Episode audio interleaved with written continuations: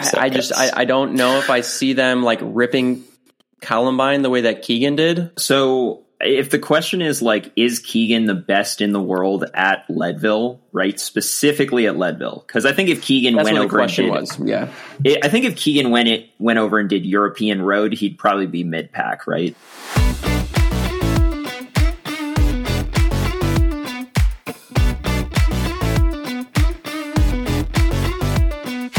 What up, party people? If you haven't been living under a rock, which I assume you aren't since you're listening to this show, then you probably have already heard about Keegan Swenson's record-smashing ride from Leadville this past weekend. So we figured, why not bring you even more gossip on the topic? We base the entire show around listener questions, but per usual, there's heaps of banter mixed in. Oh, and don't forget to stick around to the very end where we talk about helping Dizzle find his special purpose in the big wide world of YouTube creation. If you have any questions or feedback for the show, drop us a note at bonkbrospodcast@gmail.com or hit us up on the Insta machine. All right, let's get this party started.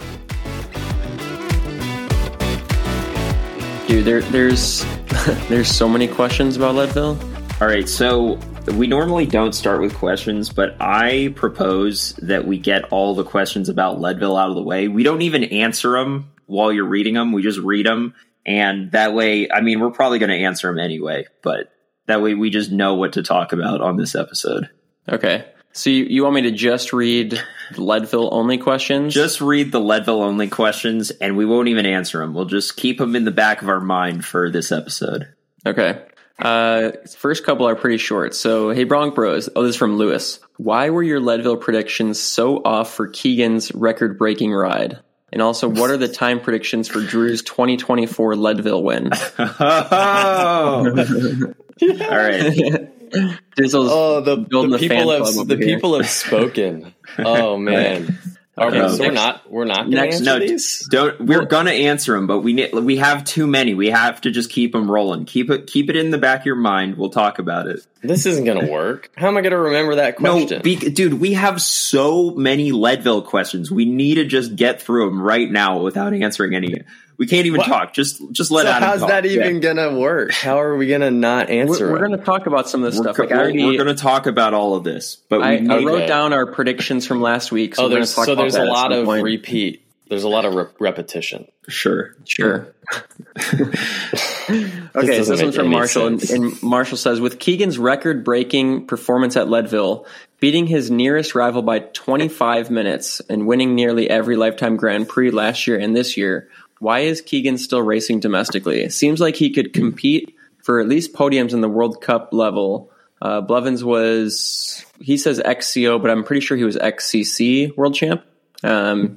Why does something like that not entice old Kegels? I'd like to have you address or speculate on the reasons why he doesn't race in Europe, which to me is a larger and more prestigious stage to show off talents, be it financial accolades, getting to travel around the U.S. with Sophia, being comfortable in the U.S. as opposed to abroad, and of course your professional insights are greatly appreciated. Thanks. So we're not going to answer that. We're just going to... Shut up, Drew. We're going to get to it.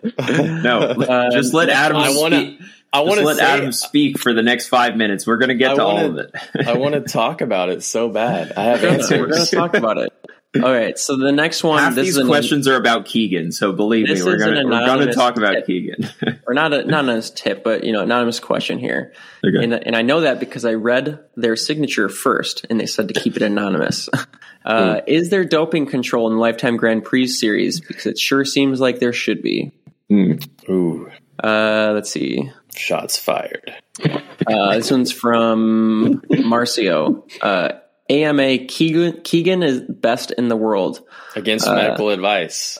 Sorry for sending my second question in the same week, but do you think anyone in the world could challenge Keegan at Leadville without the jumbo juice?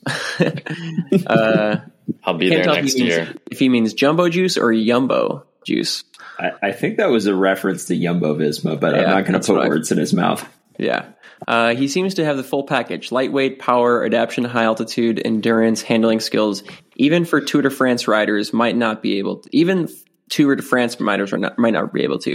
Remember the off-road skills needed. Also, Tour de France barely reaches altitudes of 8,000 feet, with a few exceptions peaking in the 9,000s in some years. Salut, Marcio. Okay. All right, now we got to jump over to the old Instagram webs. Oh, man, it signed me out. Dude, I didn't even look at all the Instagram. Should we save these ones? Or how many Leadville questions are there on the gram? Yeah, we can save those for right now. Because actually, whenever Tyler gets on, he's got a bunch too, because he put out a... Yeah, why? Okay, we already have so many questions this week, and Tyler was like, let me take this opportunity to ask some questions, to get people asking questions for the pod. I'm like... No, we already have enough questions, man. Well, now we got like a bunch more. All right. I think the first thing we got to talk about is Keegan's absolutely insane performance at Leadville. So do you have the predictions written down that we said last week? So it was no secret that Keegan was going to go for the course record. He got 6 hours and 1 second last year, which is, you know, mildly infuriating that he didn't get sub 6. I'm sure for him, it was also extremely infuriating. But he was also only a minute and a half off of the fastest time ever at Leadville by Alban Licata. Yeah. So it's no secret that he is going trying to go sub 6 and trying to break that course record. And we made some predictions that were wildly off. Like, we were thinking in the 550s, high 550s, I think. Like, he was barely going to get it. So Tyler said 5:58:45. So he thought he was just going to miss the record. Dizzle said 55, right? What? 55, right?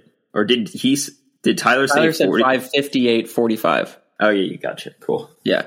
Dizzle said 5:57, so kind of just below the record. DJ, you said 5:55. And I said 5:59. So I was the closest, actually. You were the closest, yeah. But if we were playing The Price is Right, we would have all lost, right? Because we went over. We were all over, but I mean, yes, but like, is that in this case though? Like, I feel like guessing over is actually under because he exceeded our expectations. We guessed slower. Yeah. Right? We guessed the slower. Yeah. All right. Whatever. So let me state my case here. So. I said 5:59, and it had nothing to do with Keegan's abilities.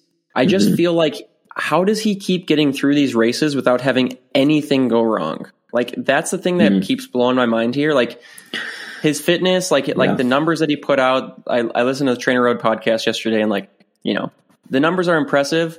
But I think what's more impressive is that he's gone 2 full seasons basically without a single race catastrophe. He crashed out of the finish of Schwamigan last year, but that was you're gonna crash every once in a while, like at the finish line. Like, he was still there until 5 seconds to go, and still got third or something, right? Yeah, he still got up and got third or whatever. So I just felt like there had to be something that was gonna go wrong.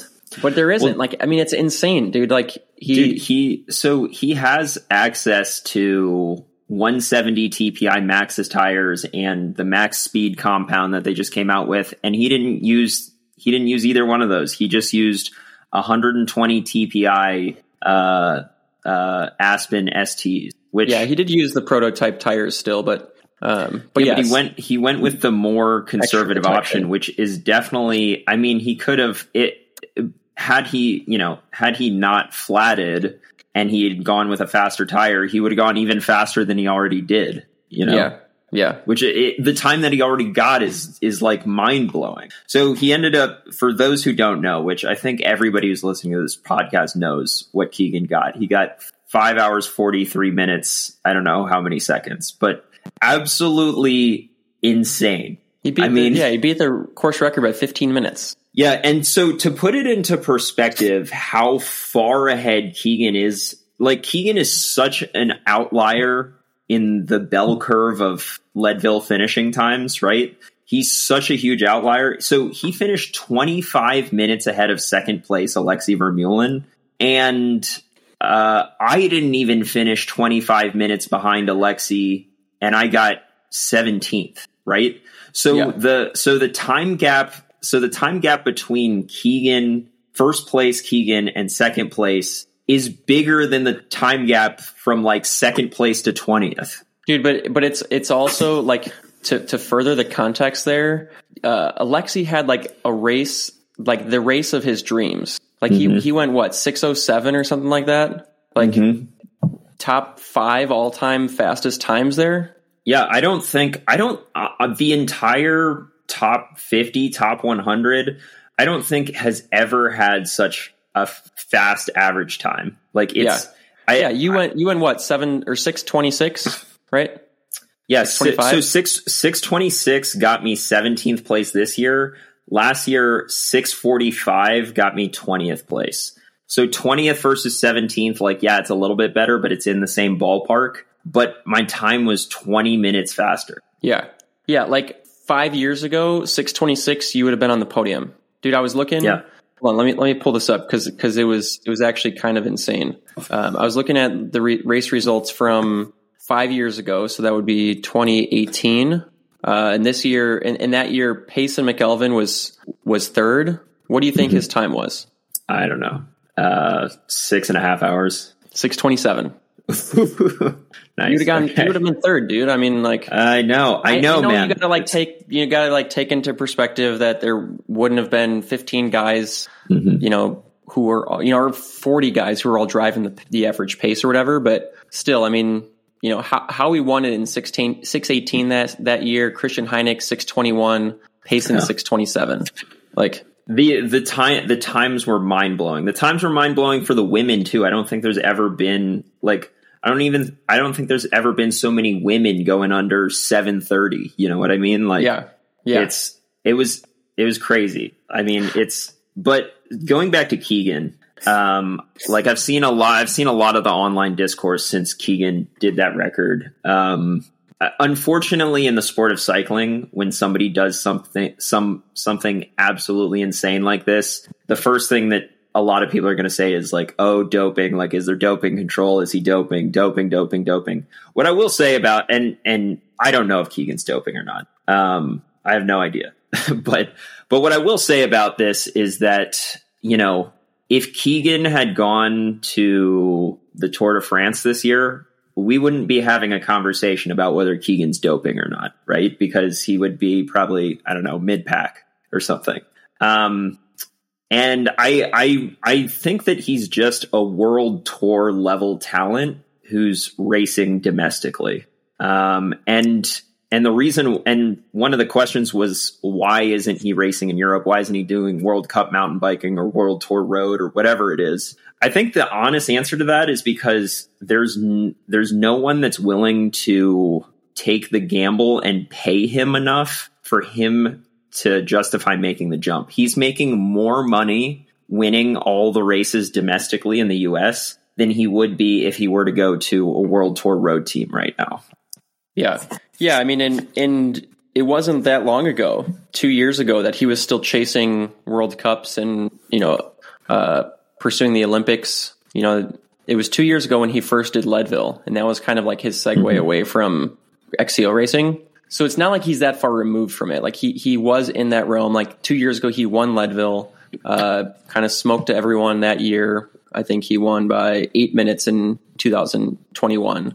You know, it's like he was already a top talent in the US, obviously, in this endurance scene, but he was pretty mediocre in cross country Olympic racing at the World Cup level. And I think part of it is just, we see this all the time. I mean, US talent goes over to Europe and doesn't meet expectations because it's a different lifestyle there. Like you're not close to home. The racing's different, training's different, like everything about it's just different than what the upbringing is here. And that's why most World Tour, like the US road riders will say, like, get over to Europe as soon as possible if you have any potential for talent in the road scene, because you basically have to be brought up over there. Like it's just a hard transition, especially if like, you know, Keegan was never even based over there. Like he was still US based and he was just going over there to race.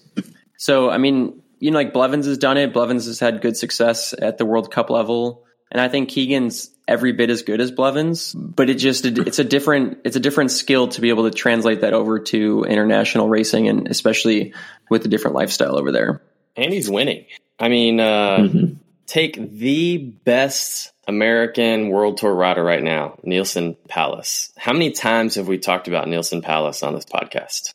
Like, I don't remember ever talking about him. Yeah, exactly. Oh, okay, that's your point. Exactly. We talk about Keegan every week. Like, he is soaking up all of this winning and glory and whatever you want to call it.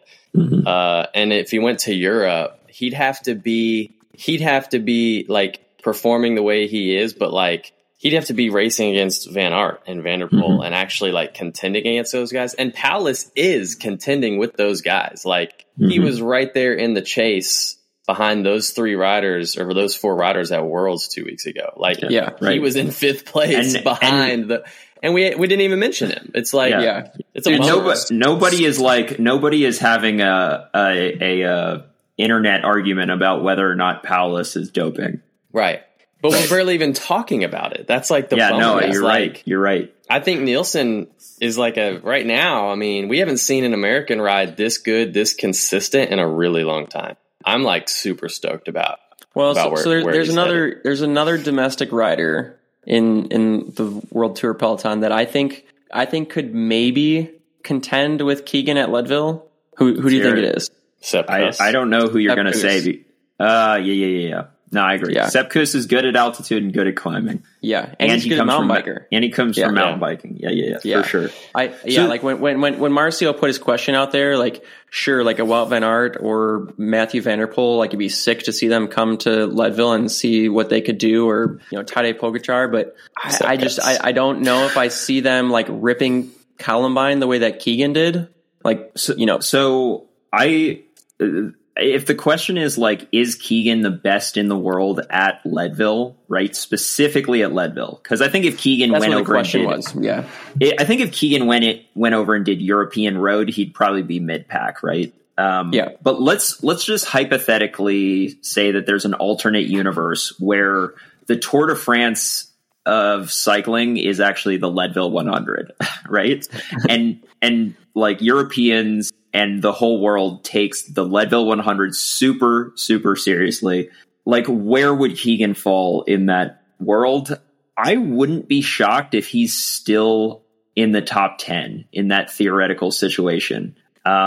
He's so good at altitude. He's so good at mountain biking. And he grew up. He didn't grow up in Colorado, but he grew up one state over in Utah. And he's used to that terrain. It wouldn't shock me if he's like, still a top 10 finisher at Leadville in a world where everyone, all they care about is Leadville. Yeah, I agree.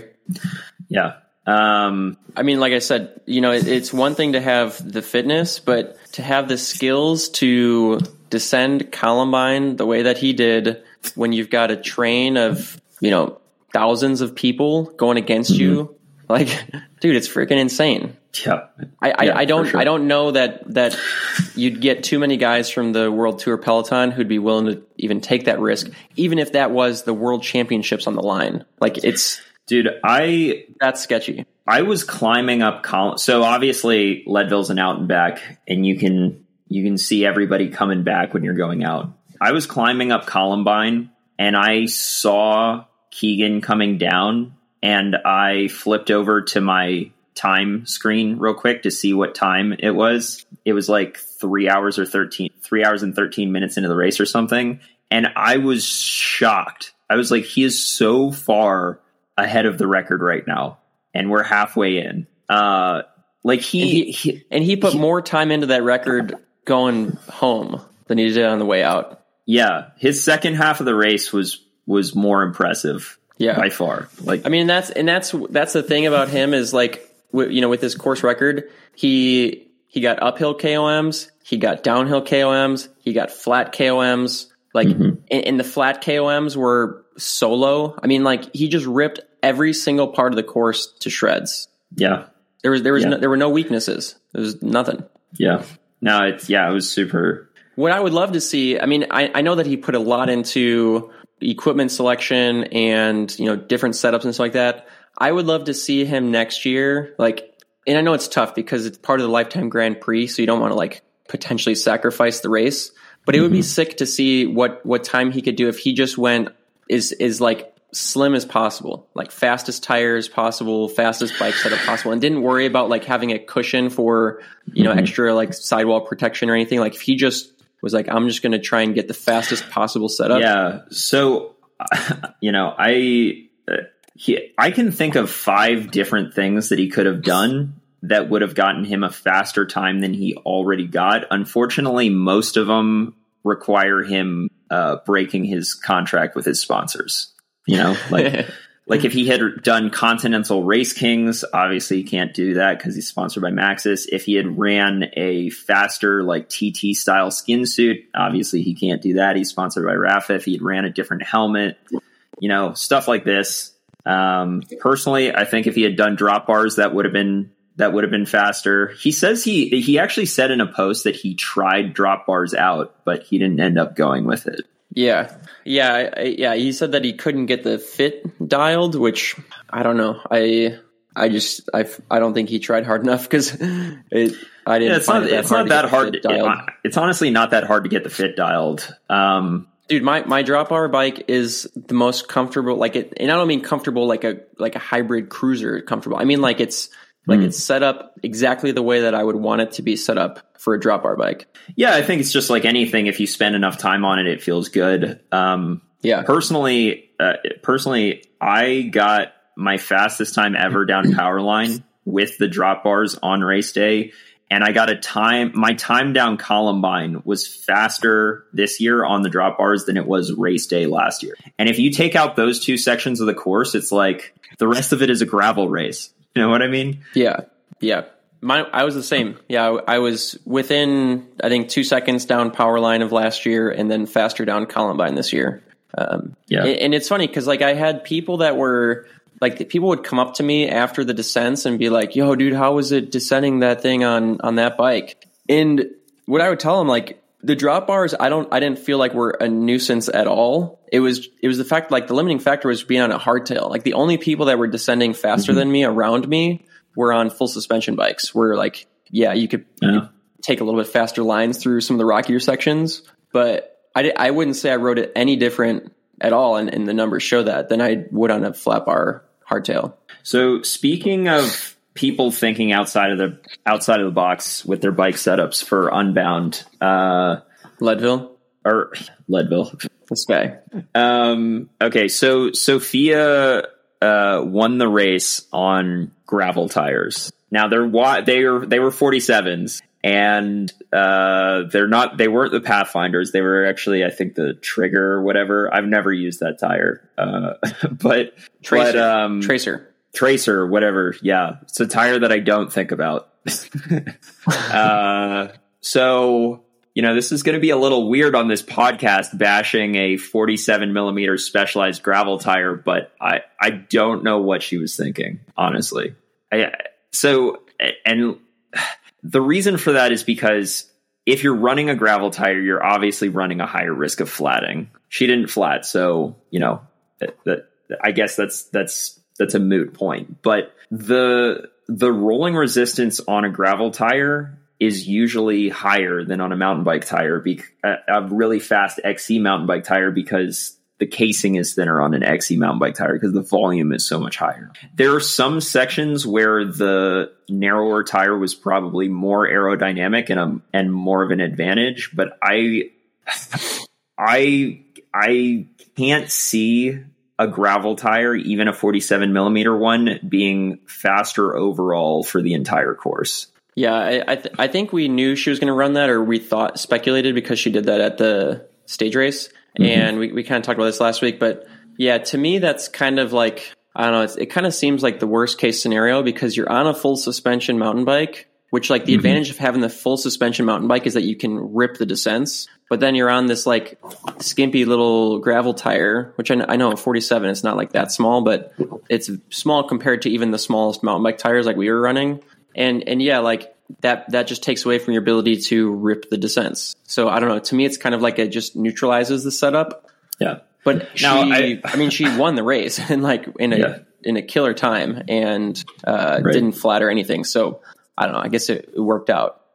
I will say that if somebody said, okay, you have to run gravel tires for Leadville, I would definitely be on a full suspension.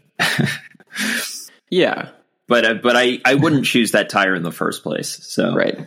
Okay. The other. So hold on.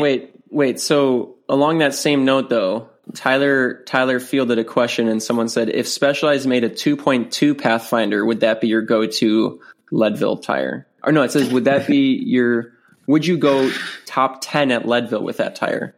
I don't think I would choose top 10 in the Lifetime Grand Prix or top 10 race. I wouldn't even choose that tire because the Pathfinder already has worse rolling resistance than the Continental Race King, which is the tire that I chose. You're saying that the rolling resistance is even at the smaller size? Mm-hmm. Wow. Yep. And the Tracer is even worse than that. So you're saying that the rolling resistance... Yeah. Oh yeah, you said that the rolling resistance of the 47 Tracer is probably worse than the Conti. Yeah, I don't know when people... I mean, there's somebody on this podcast right now who this is like directed towards. I don't know when people are going to like get it through their head that like narrower does not mean faster at all. In fact, like most cases, it's the opposite. I take offense to that. I personally take offense to that. I don't know what Drew's doing. Drew's pulling like a Scott right now. Is he even listening? Scott. He's doing his homework for Leadville next year. He's already prepping. Should we go ahead and predict what Drew's Leadville time is going to be next year? That was one of the questions. What was yours? What was your time this year, Dylan? 6:26. 6:26. 6:25. What does that mean? 6:25. That's what I'm doing. Yeah, but next year I'm gonna get like 6:15, so still beat you. Yeah, I don't care. I'm just gonna beat Dylan. That's all that matters. I'm gonna stay with Dylan and beat him at the end. Okay. Sprint finish for 17th. Yep. So are you gonna? So you know what I? Actually, I've always said that I have. I have never really desired to do Leadville because I hate racing at altitude. Like I'm, I don't know, really? If terrified. Have you told us that before? I don't know if terrified is the right word or not, but like BWR next week is at 5,000 feet and I'm not looking forward to that. So doing a race at 12,000 plus feet is like, sounds so idiotic to me that would probably be one of the races that I skipped if I did the Leadville or the Lifetime. Well, but I will have to say, with all of the hype over the last week, definitely makes me, intrigued, especially to see somebody like Alexi Vermeulen get second, who is a fellow sea leveler. I don't know. I think he lives in Boulder, dude. He's not a fellow sea leveler. Yeah, he lives in Colorado. He's originally from Michigan. But you gonna move to Boulder next year? I don't know. Like Keegan's grown up at altitude. Alexi, I don't know. Maybe that's a bad example. There is something to that, like growing up at altitude. But I mean, Alexi's been in Boulder for what, like 5 years, probably or more. I mean, yeah. Drew, I think you got one thing going. Yeah, I think you got one thing going for you, which is that next year they're going to let you drop 4 out of 8 races for the Lifetime Grand Prix. So, I mean, dude, you can only show up for like half the races and still be in the money. Dude, they're just going to keep making the Grand Prix softer and softer every year. They're going to let like 1,000 people in, and you only have to do 2 out of 12 races. Exactly. I'm in. Drew, you could do Leadville on like 38 slicks next year then, because it doesn't even matter. Yeah, if I did it, I think I would do it more for like the challenge. Like, I'm not going to get a good result at that race. You would do it to do it on the challenge, Strade Bianche. Dylan, correct. I got a kid. I can't go acclimate for 2 months like Dylan did. Like, dude, take her with you. Bring your kid to Colorado. That would be awesome. But CJ has a job, so like she kind of has to be at her job. Tell her to work remote. Yeah, you can't deliver babies over the computer. It turns out. And someday. Yeah. It'd be cool if you could though. There are babies being delivered in Colorado, I think. We could, Just move Ignition HQ to Boulder. I was just about to say, Dylan, we need to either open up have an Ignition Colorado location, or just get a van and have a mobile Ignition HQ. That'd be pretty cool. All right. Park it down by the river. Me and Dylan just driving around the country in a big van together.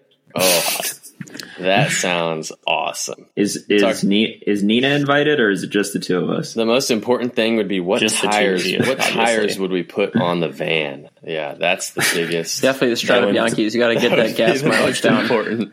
Yeah, Dylan's trying to stuff inserts into the tires on the truck. They're faster this way. They're more fuel efficient. Okay, the other. At RAGBRAI, we saw this bus. This is relevant because this is so cool. Dude, this is so cool. Nothing about this sounds relevant. At RAGBRAI, they had the beer bus, and the beer bus would break down at somebody's front yard every day, and we stopped, and the police were like, are you giving away free beer to the owners of the property? And they were like, no, that bus broke down, I don't know. But on the side of the bus were taps, like just drilled into through the side of the bus where you could fill up and get beer. What if we did that, but with flow formula? Flowmobile?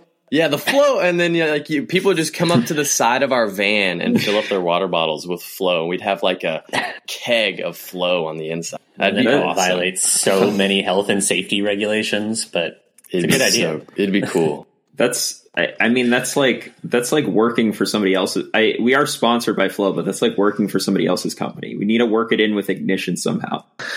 Yeah, it's like a tap, and then when you pull it, it gives you coaching advice. It's like take a rest day. Yeah, it's an excerpt from a Matt Fitzgerald book. Dude, that would be good. We should have fortune cookies made with Matt Fitzgerald quotes on the inside of them and give them away at races. We gotta rein this back in, dude. That was actually so on topic, Drew. Dude, the amount there were actually quite a few people that were like, I posted my bike, right? And there were people that were commenting. This was probably from the last episode, but they were commenting stuff like, "Oh, that looks like a great bike for RAGBRAI." Yeah, that is a good bike for RAGBRAI. So speaking of weird bikes, what you got? Did we talk about Lachlan Morton's bike on the podcast last week or no? Oh, I saw his number. It was like, I sent you guys that picture. It was like, it looked like he had a water bottle taped to it. Like instead of a stem, it was his water bottle. And it was like the weirdest looking. And Tyler, you said that was his number? Yeah, it is his number wrapped around. Yeah. His stem. Yeah. But did you see the stem though? No.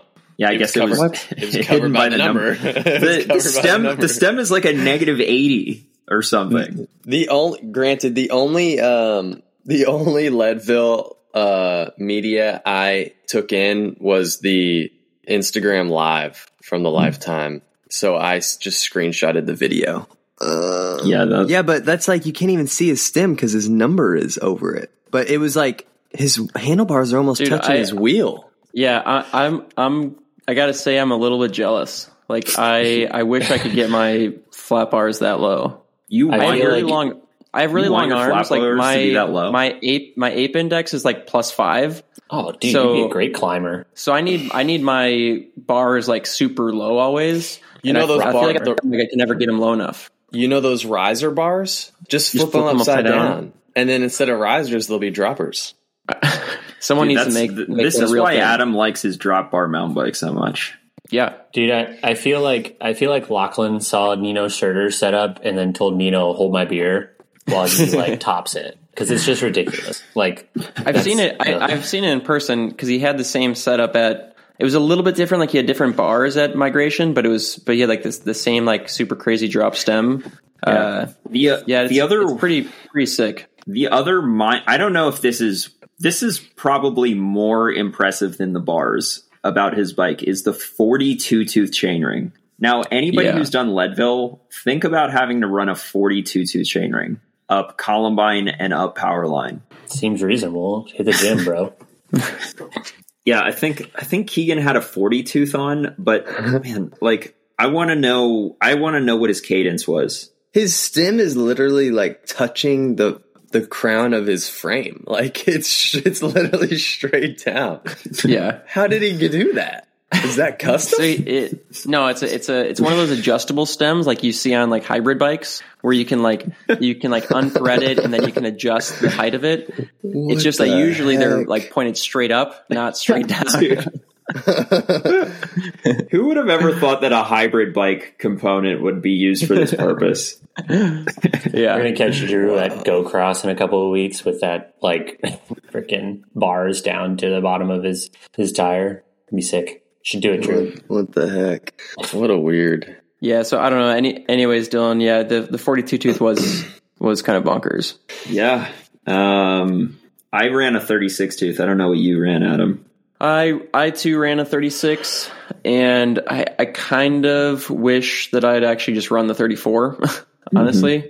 I don't think the 36 really bought me all that much in like the faster sections. Mm-hmm. And the thing that I like overlooked was I only based it on what my lowest gear was and what my highest gear was. So I was like, oh, the 36.52, that's like the same as a 34.50, which I ran last year. Like that's plenty fine. And it was like the 36.52 wasn't the problem. It was like the 36.42, the 36.36, the 36.32. That was all like just a little bit harder than I wanted it to be. Hmm.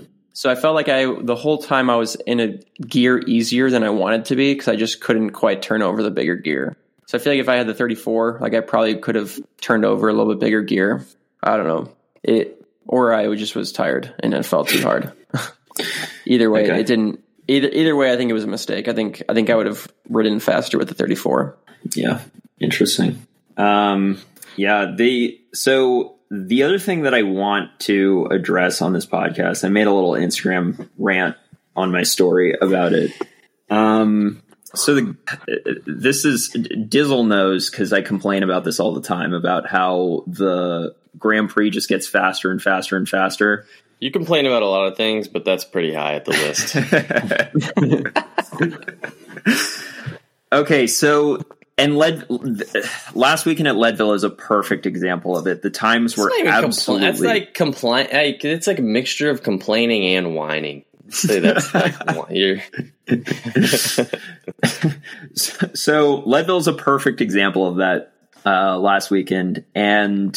Here we go again. The times were absolutely insane, but this time what I'm whining about is other people whining on social media about how, man, if I see one more post from somebody who went 10 minutes faster than their PR and is like talking about how they had bad legs or a bad day out there, or it just didn't come together for them because they got like 5 places back from what they did last year.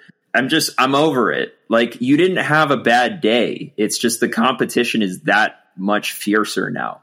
Like, there are so many people who went faster, had a higher power output, did better than they ever have at Leadville, but they're worse on the results sheet, and now they're crying about how they had a bad race. And I don't know. I'm just nobody looks at their race performance objectively. Like, the only thing that they're judging a race performance on is the results sheet. And honestly, the results sheet is just who showed up to the race. Like, you know, what if Jumbo-Visma decided to bring their whole squad to Leadville for some reason that nobody can figure out? Like, you'd be even further back. So, you know, Keegan wouldn't have won. I don't know. Keegan might have still won, but you see what I'm saying here. Yeah, I mean, I think it's something that, like, I know we all give you shit for, but that is something that I think is just a product of, like, bike racing in general. Like, I remember this one time, like, talking to someone, and they, like, I just said, like, oh, it was, like, at Elite Nationals, right? Elite Cross Nationals, so take that with a grain of salt, because it's cyclocross. And someone was like, I got, whatever, this place. And they were like, oh, out of how many? And it was like... No, like, it's Elite Nationals, like, you have to qualify for this event, but people never put it into context. They just see how was your race, and they expect to hear a result, a position, or what have you. And so, like, I don't know how you change that. I don't know how you shift the culture from being so results oriented to, like, your performance, and your performance isn't inclusive of your result, because, as you said, like, everybody gets faster, or, you know, in the case of cross, like, all these U23 kids were coming up, and dude, kids are fast these days. Like, like I was, you know, last year I was doing just like good numbers for me personally, but like my results were not as good. But you fail to consider the fact that you have all these kids that used to be racing juniors or were U23 racers. Now they're in the elite field and they're faster or just as fast as you. And so you have to like add them into the mix. So I don't know, all that to say, like, I agree with your point, Dylan. I think we need to make a shift away from just like, what was your place, right? Like, what was your result? Well, my performance was really good. I went 20 minutes faster. You know, result was still the same, but you know, by placing, but like in terms of performance, like I guess what I'd say is that I don't have any problem with people chasing results. I chase results. I want to do better placing wise in the Grand Prix than I did last year. I want to do better placing wise in Leadville than I did last year. I would love to be on the podium. I would love to win races. If I'm in a race where, you know, where take BWR North Carolina, for example. Like, I didn't just ride at the front and try to get the fastest time at BWR North Carolina for no apparent reason. I was like being tactical to try to win the race. Like I race for results, but I think what irks me, especially at a race like Leadville, where it's the same course every single year, so you can objectively look at the time and see whether it's better or worse. When people objectively perform better than they ever have, and I'm not going to call out anybody by name, but you know who you are if you're listening to this, and you know who I'm talking about if you've seen it on Instagram. If you objectively do better than you ever have, like you went faster, you did better power, etc., and then you're talking about how you had a bad day. You did not have a bad day. Like, you're just upset that you're not the fastest person in the race, or you're not the top 5 fastest people, or you're not the top 10 fastest people. What if you improved, but you didn't improve as much as you wanted to? Is that what you did, Adam? Yeah. Yeah. I don't know. I don't even know what place I got. Like, I didn't even look at that. All I cared about was going under 7 hours, and I didn't go under 7 hours. Okay. Dude, honestly, you should probably just pack it up. Dude, I was close to it. And no way. Get out of here. I mean, I almost didn't finish because it got so cold at the end. And because it was raining, if there was a place for me to actually stop and I don't want to say quit, because quitting sounds like, I mean, I guess it would have been weak because I did end up finishing, but like I needed help so bad. Like, I was so cold and like hypothermic that I was like, I needed assistance. If there was anywhere that I could have stopped, I would have. But the closest thing that was like any kind of like reprieve from the conditions was potentially an open mobile home that was like at one of like the campgrounds towards the end of the race. Yeah. And I didn't even know if it was open. Such a bad call. Yeah. There was there's nowhere that you can even pull out because you're kind of in the middle of nowhere. So like, I had to finish, but yeah, it got so cold and I was like so far behind my goal finish time anyways. I was like really close to like, this just isn't worth it. I'm going to be honest. I don't remember it raining during the race. Yeah, that's because you were done when it started raining. I'm sorry. It started raining as I was coming over the top of St. Kevin's. Okay, gotcha. So like it rained the entire descent and then time back to town for me. Dude, okay, man. Like, you can't pull out at the bottom of St. Kevin's. No, at the top of St. Kevin's is when it started raining. Okay, but if you're on St. Kevin's at the end of the race, you can't pull out. You're like right there. I know, I was like less than 5 miles from the finish. Dude, if you like crashed on the St. Kevin's descent and like, you know, destroyed your bike and your body is all banged up and bruised, I would still expect you to finish the race. You're that close. Yeah. I mean, like I said, I did. Dylan wouldn't be mad. But like the main reason I finished was because that was literally the safest thing for me to do, was to like get back to the finish. Because anywhere short of that would have been like put me in a worse situation. But I was so cold coming down St. Kevin's that I had to lock up the brakes the whole descent because I couldn't move. I couldn't move my fingers at all. So like the only way that I could slow down was to just lock up the brakes the whole time. It was pretty bad. Yeah, Nina, my girlfriend, she she wore, like, what she was wearing on race day, it looked like she was about to riding in the middle of December in the snow. Like, she was wearing full tights, like a jacket. She had a hat on, like way more clothes than anyone else. Yeah, I saw her at the start, and I was like, that's actually probably a good idea. But I had warmers and a vest and a jacket on me until Pipeline coming in, and then I threw it to the Specialized tent because I was like, it was like hot at that point, and I was like, oh, I don't need this stuff anymore. So I dropped it there, and that was a mistake because if I had at least a jacket on me, I would have been fine. But it was pretty miserable. But I like the coming into it, like all I cared about was going under 7 hours. So once I realized like that was out of the question, I was like just kind of defeated, honestly. Mm. What time did you get? 7:30. Mm. So I wasn't even close. Yeah. I mean, in terms of like a overall, like 7 hour event, I feel like, you know, math wise, it's pretty close. Just trying to cheer you up, Adam. Thanks, man. Appreciate it. No, that's fine. I mean, I'm over it now. I'm already moving on, but, yeah, it's just a bummer. Yeah, I didn't realize it rained that hard on the course. It only rained in one small part of the course because like the people like 20 minutes ahead of me didn't get rained on, and people like half an hour after me didn't get rained on. Wow. Looking at the weather in the morning, I was worried that it was going to rain during the race. There were multiple. It was drizzling on the start line. Yeah, no, I remember that. Yeah. Imagine how miserable the race would have been if it was rain like you experienced, but the whole race. Yeah. I mean, I've heard of years like that where it's rained the whole time, and that just, I don't think course records would no joke up there being broken, or maybe they would. Like, Keegan went so fast, he probably still would have done it, but should we get back into some questions? Yeah, let's get back into some questions. I feel like we pretty much covered all the questions we read at the beginning. Yeah, I think so. Hopefully. Although we didn't predict what Dizzle's time would have been. I'm gonna predict that Dizzle would have finished in a sprint finish with you, Adam, for 7:30. I think Dizzle also rode 100 miles on Saturday in solidarity, and his time was faster than yours, Dylan. So yeah, there's that. It was, dude. Yeah, Drew.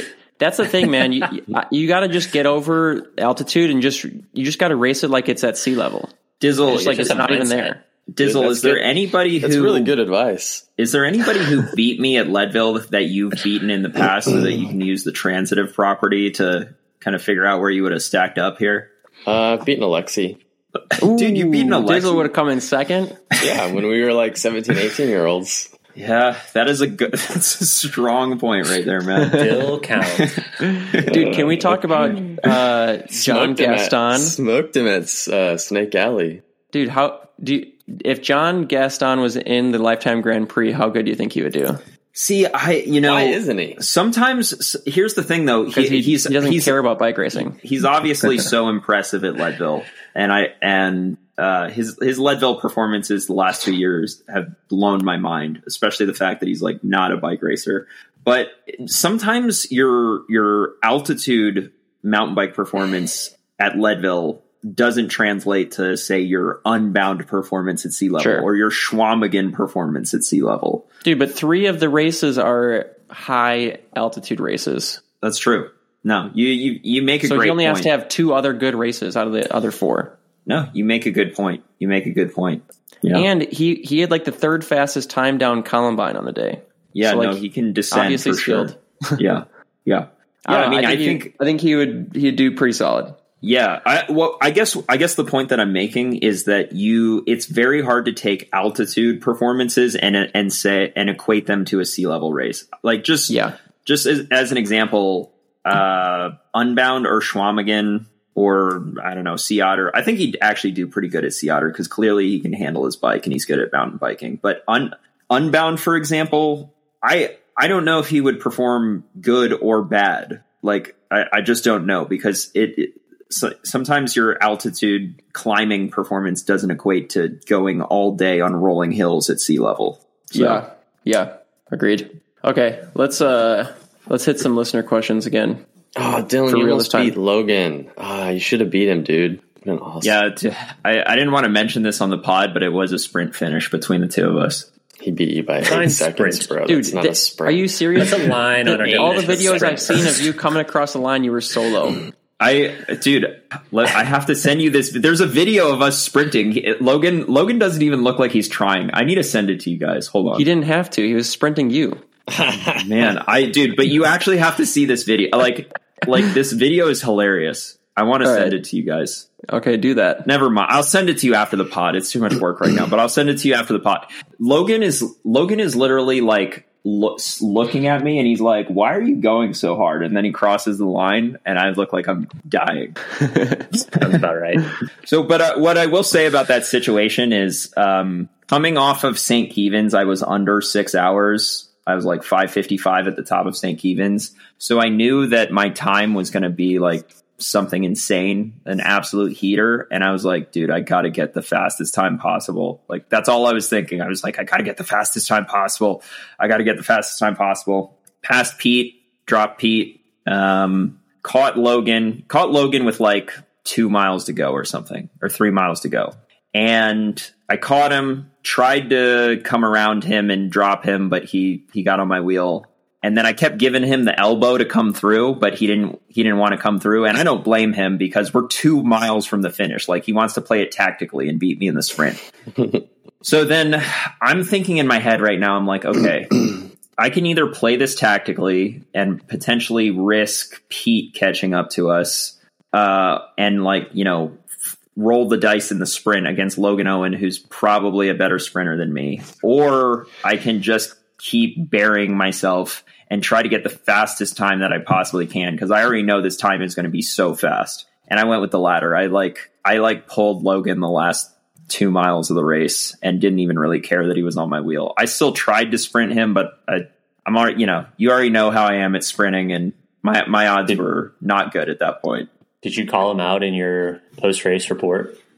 No, I don't blame him for doing that at all. Like, he's just, and actually I looked at the Grand Prix standings afterwards, and Logan Owen is 1 point ahead of me, right? So if I had beaten him, I would be in 15th right now instead of 16th. Wow. Okay. Well. But does that include dropping 2 races? Yeah, it actually does include dropping 2 races. Oh, really? Okay. Okay. Okay, this first question we got here comes from Pierce. He says, did Dylan weigh the ink being used for his tattoos? And if so, how many grams in total do his tattoos weigh? That's good. No wonder Carey did so bad. He's gotten too much ink this year. Yeah. Well, that also doesn't explain why Keegan did so well, because I think Keegan's the most inked up rider in the Grand Prix. He probably weighed it with his tattoo artist. He probably used carbon fiber ink or something. Yeah. No long-term health implications. Yeah. No, that is a good question. It's funny because you guys can't see this. All the listeners can't see this, but Dylan is literally thinking about it. And I feel like there's like some regret going on in his mind. He's like, so when I started getting, I got one tattoo and I was like, is it a good idea for me to be getting tattoos, or is this going to affect my performance? And there were 2 things that I was thinking about. I was like, I didn't think about the weight. Well, I have thought about that, but I was like, it's probably not that much. Of course you have. But the other thing I was thinking about is having a tattoo, does that affect your ability to sweat at all? Right. Like, because you're piercing your skin over and over and over. And it's like, is that affecting your sweat glands? Right. And it turns out that there's research on this. They've done research on this question that I had. You should do a video on this. Don't tell us about the research now. All right. I won't tell you guys about it. Spoiler. I mean, what's it called? Like a sneak peek video. Do tattoos make you slower? Then he says another question. Oh. Is Adam related to Nick Saban? And if so, tell him he can kick rocks. That's funny. Pierce must be like an Ole Miss fan or something. Yeah, somehow he's like my dad's cousin. So wait, you are related to him? Yeah, like we're blood relatives, but I've like never met him or anything. Oh wow, that's crazy. People ask if I'm like related to some random Johnson all the time, which of course I'm not. There's just way too many people like named Dwayne? Johnson. Yeah, exactly. I'm not related to him. Yeah, he's my twin, actually. Okay, actually, I'm going to read these kind of in order of how recent they've been sent in case they're Leadville related. Okay, dope. This one's from Casey. Homie Casey. The people know Dylan switched to SRAM AXS, but this better be addressed on the next episode. Is Scott going to ride one of Wout's old Felt CX bikes? Oh, wait. Hold on. What? Scratch all of that, because these two questions I didn't realize. One came in from like a long-ass time ago. One was from June 29th. So it's the first one, you can, I guess, answer this. The people know Dylan switched to SRAM AXS, but this better be addressed on the next episode. What does that even mean? When did you switch to SRAM AXS? I didn't. I think he was talking about, no, you had like mixed, hold on. I was messaging with Casey the other night. Let me check. I think you have like mixed group sets, right? Don't you have one bike that's got SRAM and one bike that's got Shimano? All of my gravel slat or road bikes have Shimano, but I do have a Quark power meter on them. And then all of my mountain bikes have SRAM, but I don't use a SRAM chain. I use a KMC. Yeah, for that pristine shifting performance. I would have gone the other way around, but that's fine. You don't like marginal gains. So anyways. Wait, what are you talking about? What are you talking about here? I would have gone SRAM on the gravel bikes. Why? And Shimano on the... Because, dude, who needs 2-by, bro? 1-by. Drink the Kool-Aid. No, but 2-by is more efficient than 1-by. Your chain line is straighter. Diet Dylan says otherwise. What? Oh. What'd you say? Okay. The next question is Scott going to ride one of Wout's old Felt CX bikes this year? Scott's not on the show to tell us. Yeah, I have absolutely no idea. Is that because does Scott race for a team that's sponsored by Felt? How long ago was Wout on a Felt? Probably like 5 years ago. Yeah, dude, what? That bike is like either in a museum or in the dumpster right now. I guarantee it's not in the dumpster. Yeah. There's no way anything that Wout touches ever makes it to the dumpster. Okay. Right. There's so many. His underwear is in a museum somewhere. Shit. The point I'm making is like 5-year-old bike. Like what? No, dude. There's someone still riding that thing. Does Felt still make cross bikes? Yeah. Do they? Yeah, they might. Dude, it might be one of two brands. Does Felt still exist? What do you mean? The only people that ride Felt is HPH. And the Olympic track program, or at least they used to. Oh yeah, because Felt had that sick like left side drive bike. Yeah. That was crazy. I haven't seen anybody use that though lately. But Felt's got some gravel bikes too. I know some riders on Felt. Okay, next question. This one was in our junk mail, and it's just a bunch of pictures of half naked women. So we're not gonna answer that one. That one's gonna go in the spam box. Good call. This one's from Andrew. I'm curious how you all think some of the U.S. World Tour pros with off-road experience, Sepp Kuss, Brandon McNulty, Quinn Simmons would do in Lifetime Series. Would they dust Keegan, or would it be closer than you think? We kind of already talked about this. I didn't know that Brandon McNulty had any off-road experience. I guess I would if he does, then I would definitely throw him in the mix because he's a good climber. Would they dust Keegan? I don't think they would. I don't think Keegan would necessarily be dusted by anybody except like I don't know, maybe Van der Poel or Wout or something. But I don't think he'd be dusted. But coyly raises his hand.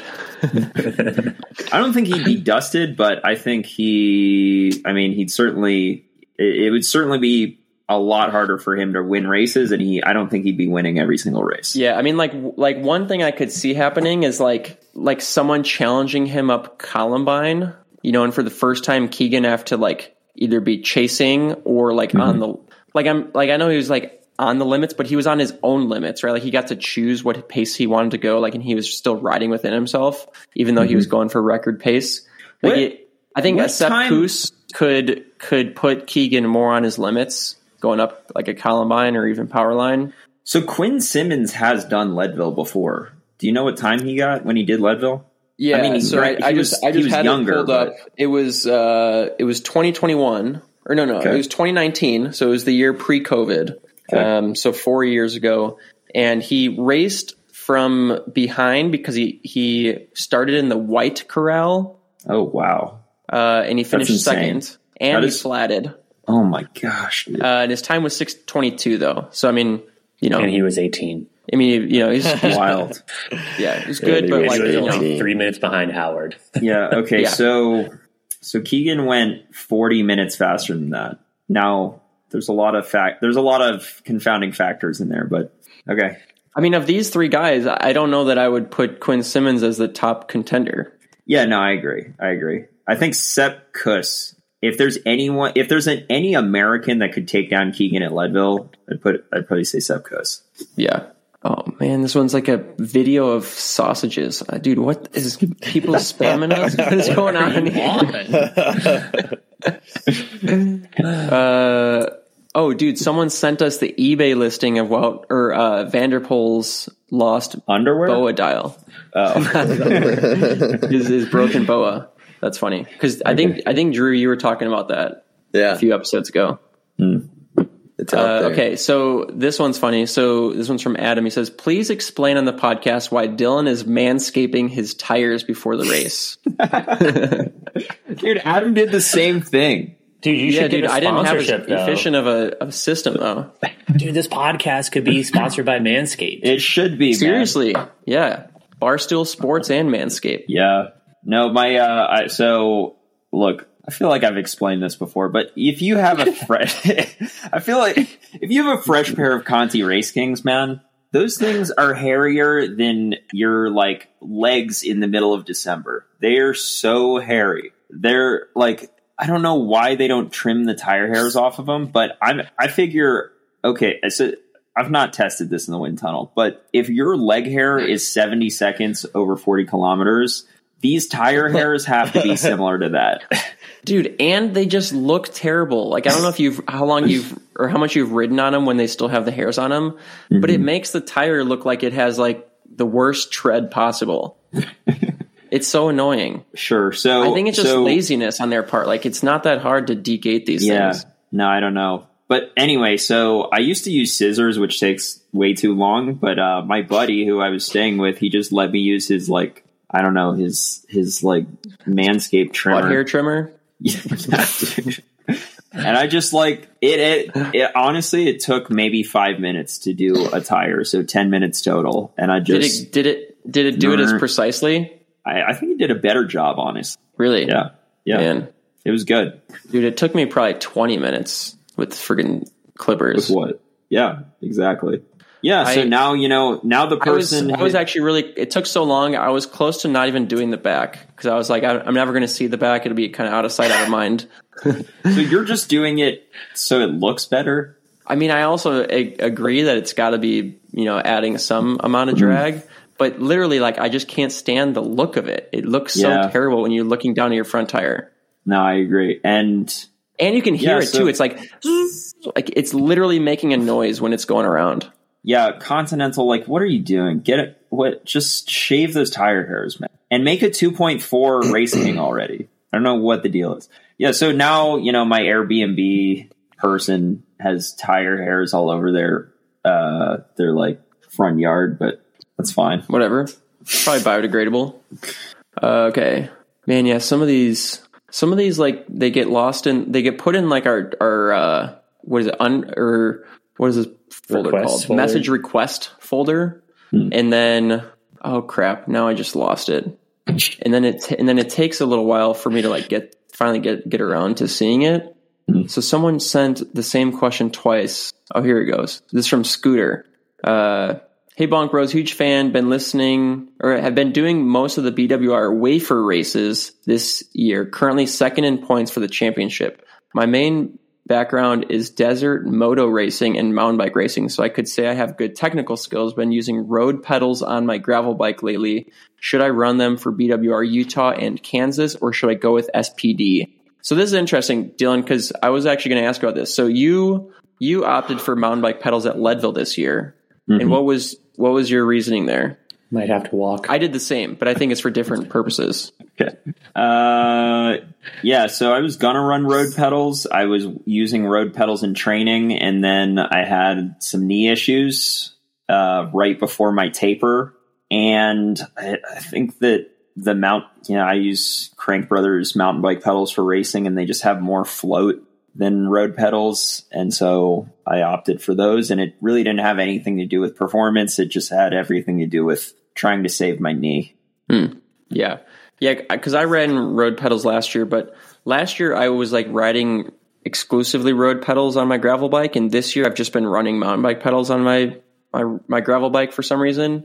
And I tested road pedals on my mountain bike like in the couple weeks before, and I was actually doing worse power numbers with those. So that's the reason why I stuck with the mountain bike pedals. Like, I don't know if it's just because I've been riding those more this year.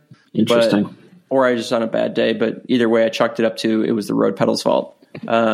Would you run road pedals for BWR Utah or Kansas?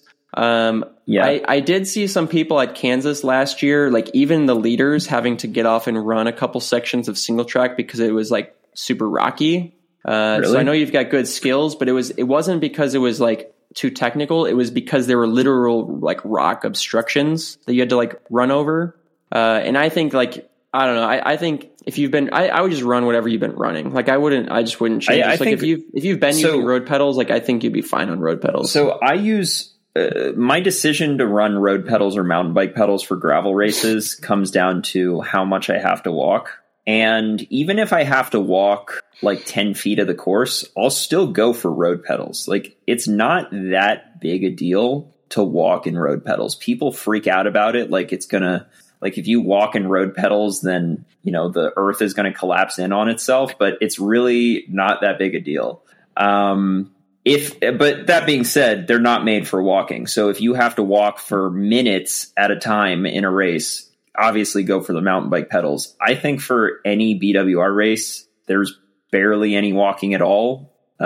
Most BWR races, you shouldn't be walking at all. Yeah. I'd go for road pedals. Yeah, agreed. Wait, so I should do road pedals for BWR Utah? Yeah, and definitely back. 38 Strade Bianches. No, my tires are mounted. That's settled. I'm ready to go with?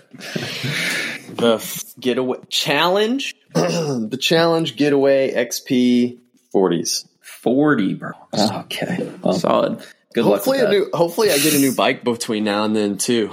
You know, nothing like building up a new bike the week before a race. What bike are you trying to get? Dude, isn't it next weekend, like a week from today? Yeah, I thought the bikes were gonna show up this week and they haven't. Why do you need a different bike? Just use the bike you got. I'm gonna, but if the new bike comes in, why would I not ride the new one? Spill the beans. What bike are you getting? A Crux. Okay. Ooh, yeah. The Crux over to the dark side. The Crux is like 1.5 pounds lighter than a Trek Boon. I think because it's like the Trek Boon has all that other like added nonsense. Speed. I don't know. Like, I don't know.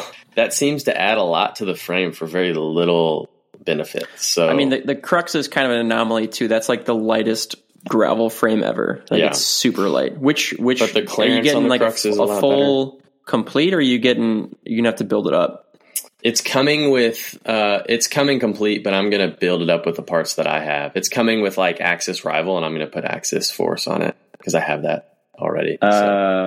Yeah. What's the tire clearance on a Crux? 47. Way more than a Boon, though. Yeah. I mean, it'll clear Pathfinder 47s easily with clearance. It comes with Pathfinder 40s. You should just run that bike. You should literally just run the bike as is. Don't disassemble it and all that stuff before BWR Utah. Just run it as is, and then mess with it afterwards. It's so easy to swap out. I mean, I guess but then not the hoods and stuff. Then I can't sell the new stuff brand new. It'd be lightly used. It's all just for the $300 you're going to get for the group set. Like, you're going to compromise your race for that. It's so easy to swap out Axis stuff. What are you talking about?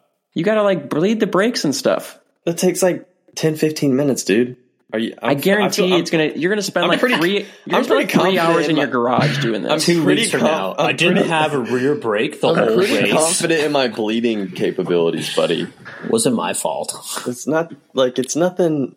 It's a you do it and it's done. Why is there a hazard of doing it? If I can bleed my brakes on the used ones, on the new week of the race, like, spending 3 hours in your hot garage just is not going to be good for your race result. I have an air conditioned basement bike shop inside my house. Okay. I love it down there. That's better. I do everything in my hot garage. So yeah, I got a little spot in my basement. Okay, I've seen it. It's actually really cold down there. It's like 30 degrees. Oh, then let me send you my bikes and you can do my brakes down there too. Gladly. Send them on over. Okay, let's see. That's just another complaint about the audio quality. Okay. Oh man, another one that, let's see. Okay. I have a podcast question. This one's from Nathan. And Nathan, I'm sorry I missed your last question. That was from a month ago. Maybe we'll get to it. But this one's more relevant. Probably not. Because I think it's somewhat time sensitive. So if you were to buy a groomsman gift for a groomsman gift for a cyclist, budget $100 to $300, what would you get? A buddy asked me, and I am polling ideas. My assumption is you will probably answer this after they are celebrating their first anniversary, but I had to ask anyways. Dang. How Nathan, long ago dude, did we ask this question? Homie. It was only like a week ago, dude. We got nice. Time. Well, yeah. I think the answer is obvious. It's Pathfinder 47s. One Pathfinder 47 is under $100. Or maybe, Drew, maybe would this be appropriate for a keg of Flow? Sorry, what was the question? Yeah, dude, Drew, you are the new Scott, man. I'm pulling a Scott. I'm distracted. If you were to buy a groomsman's gift for a cyclist, budget of up to $300, what would you get them? Didn't you just say it costs $300 to bleed brakes? I just bleed their brakes for them.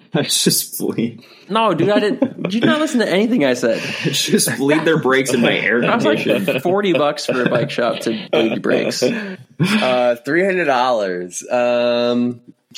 Dang, you could get them a month and a half's worth of Ignition Coach Co coaching. Or 1 month of pro coaching. Yeah, it's true. And if you mention that you got it through this podcast, we'll even throw in an extra half month. We'll round it up to for 2 months. You get 2 months for $300 or whatever. That's going to be real. That's a solid deal. Although, like, then you're just enticing your buddy to beat you. So you should probably also buy yourself the coaching, the 2 months of coaching, so that way you can be on even playing fields. Yeah, and you probably need to keep your coach for at least 2 years to see maximum gains. So 4 years total. Yeah. Yeah. But it's the gift that keeps on giving, though. That's what you have to remember. Yeah, exactly. That's the important part. So yeah, either coaching or Pathfinder 47s. Okay, this one's from Malcolm. Question for the Bonk Bros posse. When is someone going to go on the Nero show? They've been disrespecting gravel big time. What is Nero? Oh, that's Jesse Coyle. Oh, that guy. Dizzle up. Let's go. Jesse Coyle, his YouTube videos suck. Dude, go watch look up Jesse Coyle on YouTube, and it's like I'm Dylan Light. This guy's like Dylan Trash. Like, he doesn't even try to do a backdrop. Dude.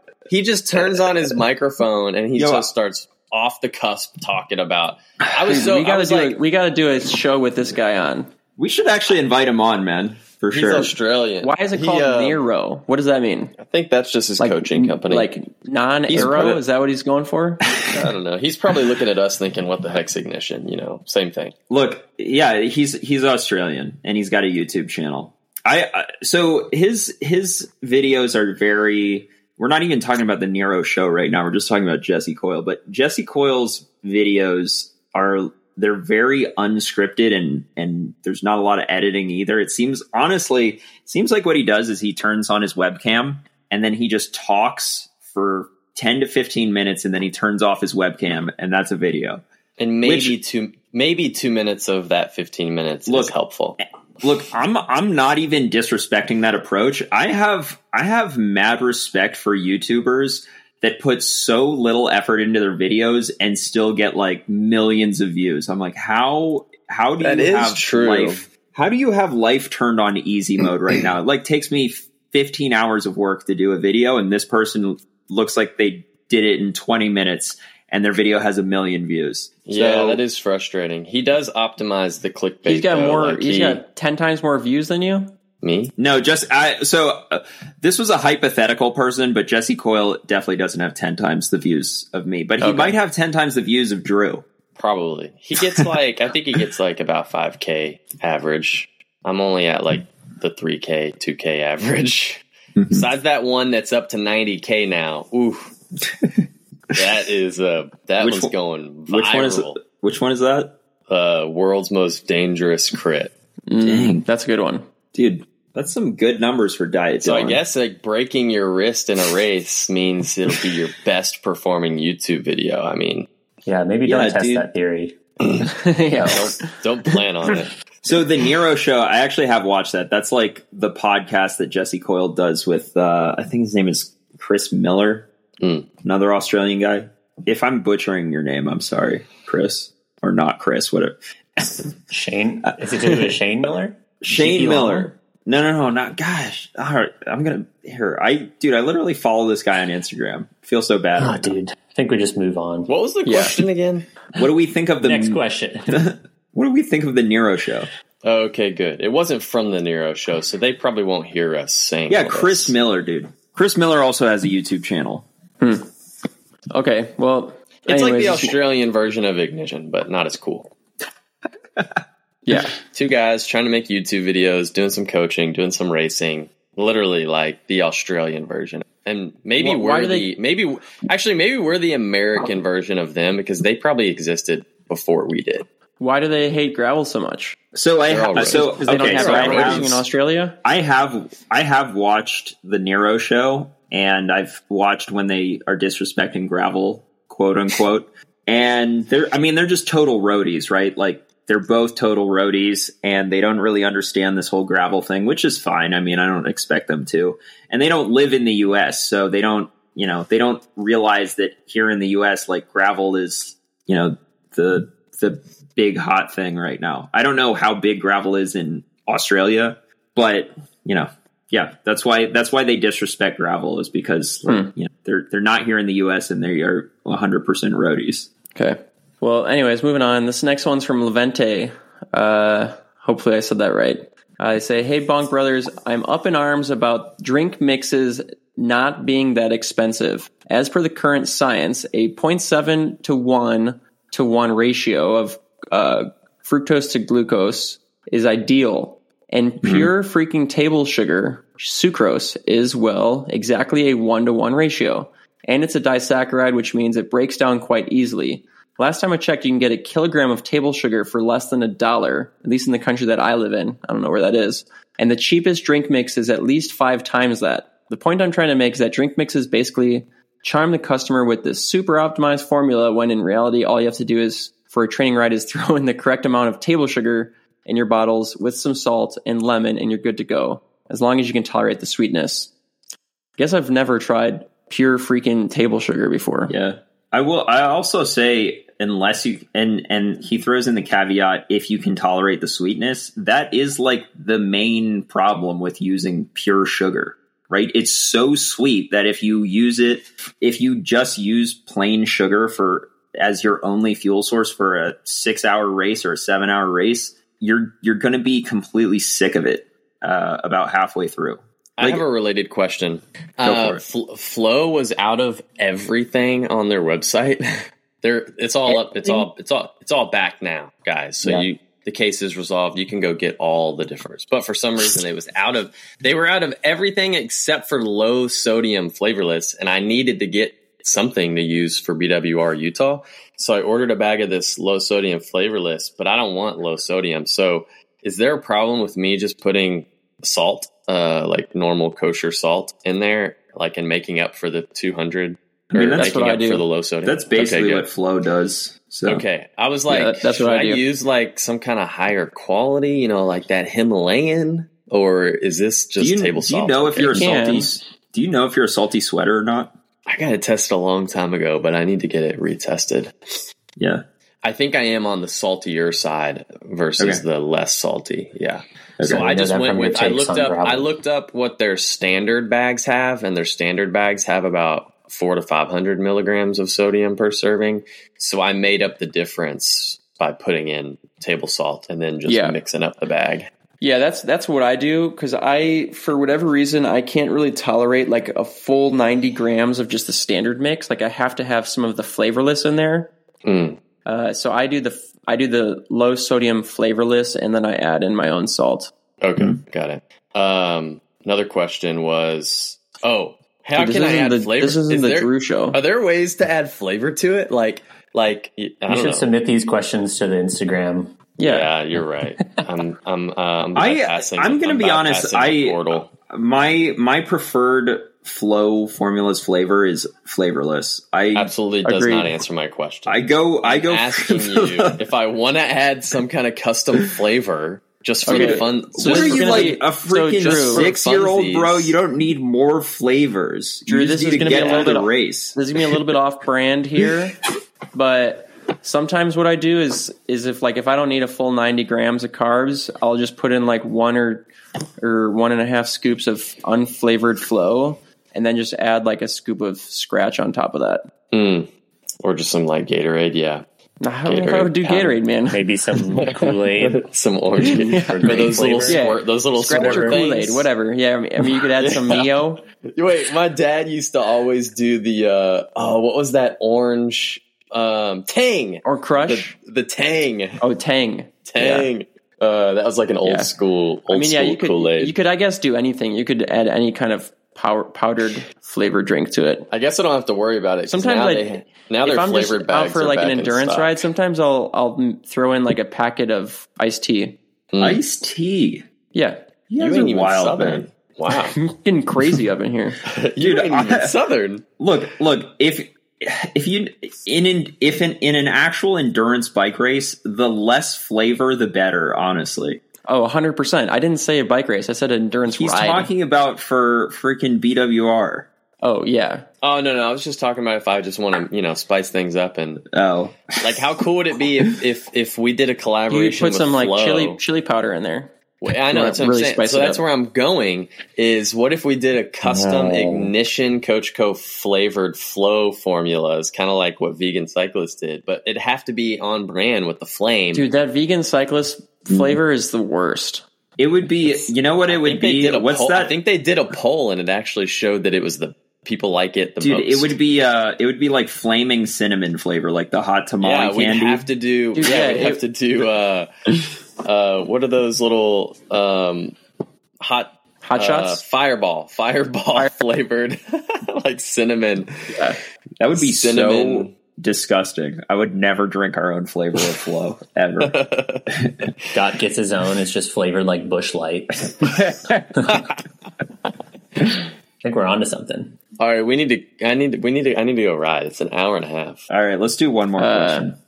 We got a bunch of questions from Tyler. Tyler, let's have you read yours. Yeah, let's see here. Tyler, how many questions you got? Do people actually listen to this podcast for this long? All right. Will Peter Sagan do the Lifetime Grand Prix next year and be a domestique for Rusty? Roadhouse, or Texas Roadhouse is trying to pick him up for our quick. What I've heard is that Europeans don't care about the Grand Prix at all. Like, Europeans are like, what is that? So my guess is no. I read something that he's going full-time mountain bike now. Yeah, mountain bike. Yeah. World Cup good transition. He was racing the World Championships in the mountain bike. Did pretty well. It was only 3 minutes down. Did you guys watch the short track at all? I did not. Okay, well. Is that when Pidcock crashed someone out? Yeah, Pidcock. So the last lap, it's coming down to the finish. Sam Gaze is winning. I can't remember who is second. And basically, Lucas Schwarzbauer was leading into the final turn, which was like a downhill, kind of off camber. It was pretty dusty. Van der Poel crashed there on the start loop of the XCO race. But Pidcock shot up the inside and ended up taking out Schwarzbauer. Who was winning? No, it was for third place. Oh, okay. On the last spot on the podium. Luca was not stoked about it. And someone asked, was that like a legit move? And I mean, on the one hand, it's a little dicey, but on the other hand, dude, you leave the door open. I did see, so I didn't watch the race, but I did see a highlight of exactly what you're talking about. I don't know. I think it's fine. I think it's clean. Yeah. Did they end up relegating him? It also like the way that he crashed, it just looked like he maybe hit something. Like his front tire just barely slid out, and then he went down. Yeah. Like it didn't really look like it was necessarily from the bumping or whatever, inside corner that Pidcock took. It just looked like he maybe got a little bit offline and his tire kind of slipped out on some grass. Yeah, I thought it was clean. I would probably be pissed about it too, but hey man, gotta close the door. Yeah. Favorite 2-bolt shoes? Like mountain bike? I think that's the only thing. Yeah. Dude, I run road shoes for almost everything. And when I have to run mountain bike shoes, I'm pissed. So you don't even have a favorite. Well, I've got the Specialized S-Works, whatever the mountain bike shoe is called. It's fine. Recon? Yeah. It's a little bit, it's not, the one that I use is not even this year's model. It's like a couple years back. It's comfortable. And when I go mountain biking in Pisgah, it's a good shoe, but yeah, I don't prefer mountain bike shoes or 2-bolt shoes or whatever. I prefer anything lace up. Has to have laces. Interesting. Okay. People complain about the S-Works Recon lace shoes being uncomfortable because like they are like kind of high in the ankle pocket. Mm-hmm. But I just cut that part off and then now they're fine. Wow. Okay. Oh wait, so Pidcock didn't crash? No. Man, how bad is that tree placement? Look at that. That literally right when it happens, there's a tree in the way. Watch this. Oh, I did it too soon. Oh my gosh, dude, we don't have time. Oh yeah, no. Okay, dude, that's a bad view though. You can see if there's a view. Why was that tree there? There's an angle that's like course side. I didn't know that he. When you guys were explaining it, it sounded like he didn't crash. All right, we gotta keep going. Or they both. All right, next question is. Well, here's one that might lead to the Matchbox podcast. Do you guys, as coaches, ever account for regular maintenance in building athletes' training plans, like regular bike maintenance? No. Oh, like recommend bike maintenance intervals? I don't do that. I don't build that in, but if I do have a customer or like a client that is going to a race, then I usually have like a week before and like maybe the week of like a bike check ride where it's just like, hey, go out. Check your setup, like make sure that you have all the stuff that you need kind of deal. But I don't schedule like I kind of do the same. And usually a week or two before an A event, they're exclusively riding that bike. Unless there's like a group ride or something that they have to use a road bike for or something. But exclusively riding like the race bike if they can. All right. Last question. This is for the people. So I want you to consider that. This is what the people want in your answer, right? So the question was, can we have a Bonk Bros host showdown at Little Sugar Mountain Bike and Big Sugar Gravel with combined points? Oh, wow. No. I don't know what Drew's going to do with mountain bike races. I have to do BWR Kansas the week before. Dude, just double up. Why? So why do they want it to be two races? I mean, we could just have it at Big Sugar. Well, it's okay that... you wouldn't dominate on the mountain bike. You guys would all get crushed by me. But basically, it's like showing off-road dominance. Who's the best off-road racer? You got to ride all-arounder. The mountain bike, and you got to be on the gravel bike. Yeah. It is kind of a bummer that they didn't just lump the Little Sugar race into the Grand Prix series. You think they'll do that next year? You think they'll do that next year? For sure. Imagine. Yeah. I'm still holding out for an East Coast race, but I don't think that's not going to happen. They talked about it on one of the podcasts that there's zero emphasis being placed on East Coast. So I'm actually debating whether to do that Little Sugar race or not. Do you think that I should do it just because it'll likely be in the series next year, and that way I've got like 1 year of experience under my belt for when it is in the series? No, dude, I'll do it for you and just like give you feedback on what tires to run and everything. I think you guys are fine. Oh, I mean, definitely Conti Race Kings. I don't know. Yeah. No, man, I think those would flat too easily there. Don't you need like super flat-proof tires? I think you need to put like a Conti Race King on top of a Conti Race King. Then maybe you wouldn't flat. I think if you ran some Maxxis Aggressors, it'd be probably the perfect tire. Agasized? Yeah. Something like that. Some ass guys. Yeah, well, okay. You heard it here first. Everybody else is too scared to come down and race mountain bikes, so just get I'm thinking about it. I'm trying to dissuade you. I don't. There's a decent. I would say it's a 50-50 chance that I'm doing Little Sugar right now. Is there any chance that you're going to do BWR Kansas? No. Maybe. Showdown before the showdown. I mean, I don't want to embarrass Drew too much. I'm already going to embarrass him. I'll smoke you twice in 1 week. Let's do it. I'm already going to embarrass him at Big Sugar. Like, you know, I don't want him to start his cross season on a bad note. So I'm barely doing cross will cross. Already be in full swing at that point. Yeah, okay? I didn't want to say it, but cross is coming, and it's coming up pretty quick. Yeah, dude, Diz is going to be like 3 crosswinds deep by that point.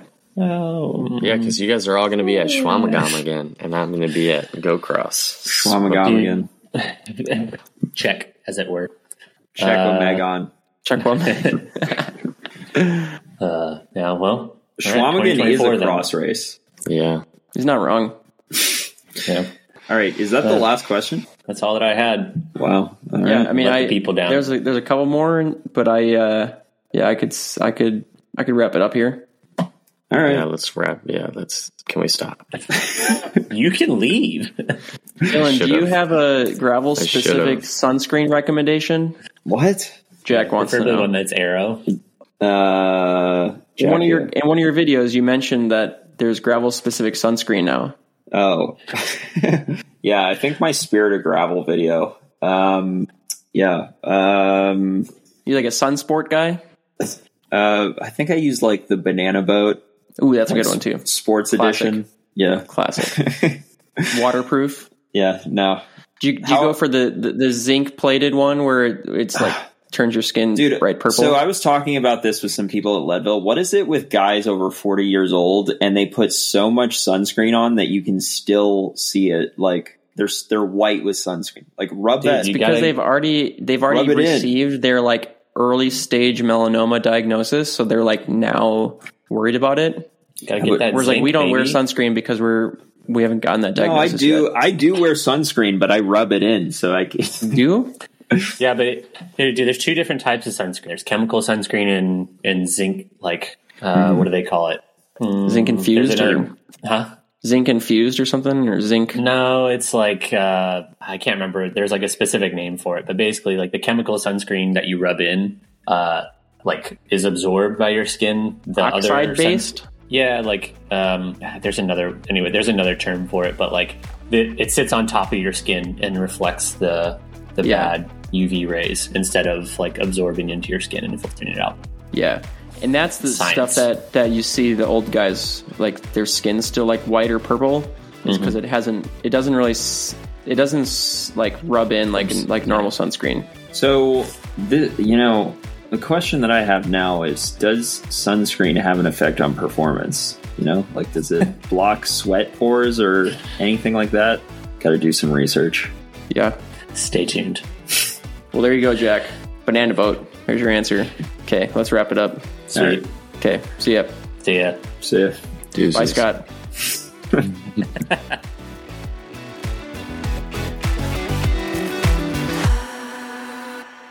We're back. Okay, yeah, real quick. The episode is not over. I forgot to put this out there because we want to make sure we start pooling the funds as soon as possible. Are you going to edit this into the middle? Because everybody's going to be like, hearing us say goodbye, and then they're just going to be what's going to happen is I'm going to one ad placement. No, I'm going to put this as the intro, so that way people are waiting for it the whole show, and it just doesn't come up until the end. So earlier this week, Bonk Bros email, we got an invitation to accept money for the Help Drew Dillman Find a Special Purpose Fund on GoFundMe. And if you're interested, I can drop the link in the show notes. Started by none other than Jonathan Perez. The Help Drew Dillman. Is that Playing Bikes? We don't know, because we don't know who Playing Bikes is. Playing Bikes had another meme about you being like another? Dylan Light or something. Drew, did you see? Did you go to your page? Have you donated yet? No way. I'm going to look this up right now. GoFundMe. I'm going to send it to you right now. Look in the chat. GoFundMe.com. What's it called? Just click the link in the chat. Just click the link in the chat. Help Drew Dillman find anything in. $5. We got $5. Help Drew Dillman find a special purpose. The goal is $23. Why? Oh, he gave me $5. Dude, you get those Jumpman dollars. Drew is searching for his identity, his YouTube special purpose. Once he finds his special purpose, he plans to use it a lot.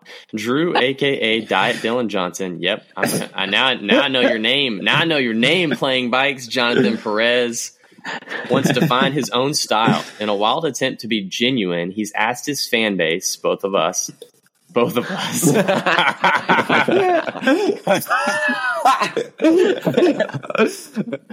the person reading it. That's a good one. That was pretty good. To help him come up with ideas for his YouTube channel. Dude, ideas like is a savage. Testing unique foods 15 minutes before a crit. What does it feel like to ride gravel without bar tape? Do I really need a seat post? If we can both come together and brainstorm some ideas of how we, Diet Dylan Johnson, can be himself, then maybe he can have the financial freedom to remove himself from the Dylan Johnson shadow. You could be responsible for guiding Drew to success as a YouTuber who wears road suits and aero helmets off-road while debating the merits of tires and aero bars. Help to be able to afford a pretentious ice maker, the little ice nuggets, by giving him all of your wildest YouTube video ideas. He lives in Florida.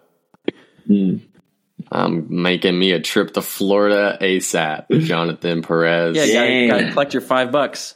Dang, he felt well. I think he had to feel bad about making fun of me, so he had to give me $5. I don't think he felt bad at all. Man, it's not fully funded yet. Actually, how do I get this money? This is not fully funded yet. You got to reach $23. You got to put another YouTube video together. So I'm gonna put this in the show notes so that we can try and raise you those funds. Oh, dude, everybody, I want to see how high we can get this. Everybody donate it. Everybody donate more money. This. I'm going to make more money from my special purpose GoFundMe than I actually do from my YouTube channel. What the heck? If we can reach $23, I think you can come up with an original idea, Drew. You can think about it while you're fixing your flat at BWR. So, Drew, Utah. There's actually a few more questions that came through in the email specifically about your YouTube channel, but we'll wait to put those out for next week. Some legitimate suggestions. Yeah, let's get this GoFundMe raging first. This is pathetic, dude. Can you ride gravel with no seat post? That's a good idea for a video. I don't need this GoFundMe. I'm sorry I said anything. I don't. You know what? I don't even need money. I don't need money. I'll just. You can pay me in Trident. Trident. Like the gum. Trident commercial. The run gum. Come on. All right, that's it. Let's shut it down. That's depressing. I have a GoFundMe. See you again.